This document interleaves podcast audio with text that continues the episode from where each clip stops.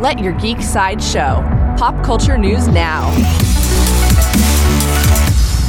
Hi, this is Andrew, and here are your pop culture headlines. New from Marvel Marvel released a new promo for Loki called Chaos. The promo shows Loki's strange balance between good, bad, and pure chaos. Loki premieres on Disney Plus on June 9th. Coming soon from Netflix.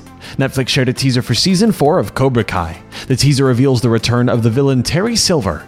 The first three seasons of Cobra Kai are available on Netflix now. New from Lionsgate.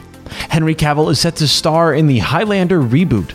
The film will be directed by John Wick director Chad Stahelski. There is no further news about the Highlander reboot at this time.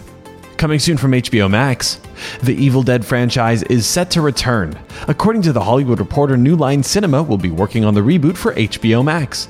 Evil Dead Rise will premiere on HBO Max in 2022. This has been your Pop Culture Headlines, presented by Sideshow, where pop culture is our culture. For any more ad free pop culture news and content, go to geek.sideshow.com.